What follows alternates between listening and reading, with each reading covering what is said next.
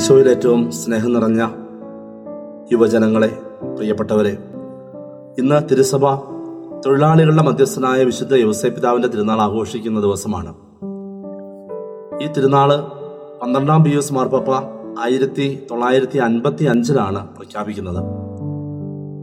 അതിനു മുമ്പ് ആയിരത്തി എണ്ണൂറ്റി എഴുപതിൽ ഒമ്പതാം പി എസ് മാർപ്പാപ്പ യവസേ പിതാവിനെ ആഗോള സഭയുടെ കാവൽക്കാരനും മധ്യസ്ഥനുമായി നിയോഗിച്ചു. ഈശോയുടെ രക്ഷാകര ദൗത്യവുമായി ബന്ധപ്പെട്ട് വളരെ പ്രധാനപ്പെട്ട ഒരു റോൾ ഉണ്ടായിരുന്നു നമുക്ക് അറിയാം. സുവിശേഷങ്ങളിൽ യേശുവിന്റെ ശൈശവകാലത്ത് ഉള്ള പരാമർശങ്ങളും ഒപ്പം യേശുവിന്റെ പരസ്യ ജീവിതത്തിൽ ഇവൻ തച്ചനായ ജോസഫിന്റെ ആ തച്ചന്റെ മകനല്ലേ എന്ന് വിളിക്കുന്ന രംഗവുമൊക്കെ നമ്മൾ വായിക്കുന്നതാണ്.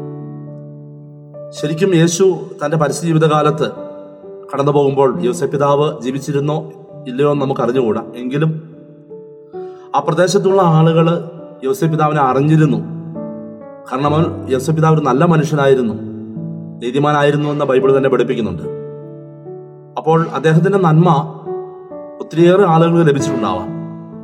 അതുകൊണ്ട് യേശുവിനെ കുറിച്ച് അവർ പറയുന്നത് ഇവൻ ആ തച്ചന്റെ മകനല്ലേ എന്ന് പറയുമ്പോൾ ശരിക്കും യുവസൈ പിതാവിന്റെ ആ ജോലിയുമായി ബന്ധപ്പെടുത്തി യുവസൈ പിതാവ് വളരെ കൃത്യമായി തന്നെ ഏൽപ്പിച്ച ഉത്തരവാദിത്വം നിർവഹിച്ചിരുന്ന വ്യക്തിയാണ് നമുക്ക് മനസ്സിലാക്കാൻ പറ്റും. യുവസൈ പിതാവിന്റെ മാത്രം ഒരു പ്രത്യേകത. ദൈവത്തിന്റെ ഹിതം മനസ്സിലാക്കി ദൈവം ഏൽപ്പിച്ച ജോലി ഭംഗിയായിട്ട് നിർവഹിച്ച വ്യക്തിയാണ് യുവസൈ പിതാവ് തന്റെ സ്വകാര്യതകളെയും തന്റെ സ്വന്തം ഇഷ്ടങ്ങളെയും ഒക്കെ മറന്നുകൊണ്ട് ദൈവത്തിന്റെ ഇഷ്ടം നിറവേറണമെന്ന ആഗ്രഹത്തോടെ തന്റെ സ്വപ്നങ്ങൾ തച്ചുടച്ച് ദൈവത്തിന്റെ സ്വപ്നങ്ങൾക്ക് മറിയത്തോട് ചേർന്ന് കൂട്ടുപിടിക്കുന്ന യൂസേപ്പ് നമുക്കൊക്കെ ഒരു മാതൃകയാണ്.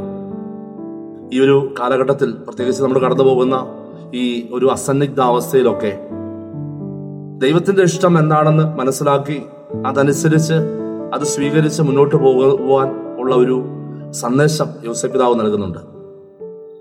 പരിമിതികളും ബുദ്ധിമുട്ടുകളും ഒക്കെ ഉണ്ടായിട്ടും തന്റെ കുഞ്ഞിനെയും തന്റെ ഭാര്യയെയും സംരക്ഷിക്കേണ്ട ഉത്തരവാദിത്വം ഏറ്റെടുത്ത് അതിനുവേണ്ടി അധ്വാനിക്കുന്ന യോസഫ് പിതാവ് നമുക്കൊരു മാതൃകയാണ്.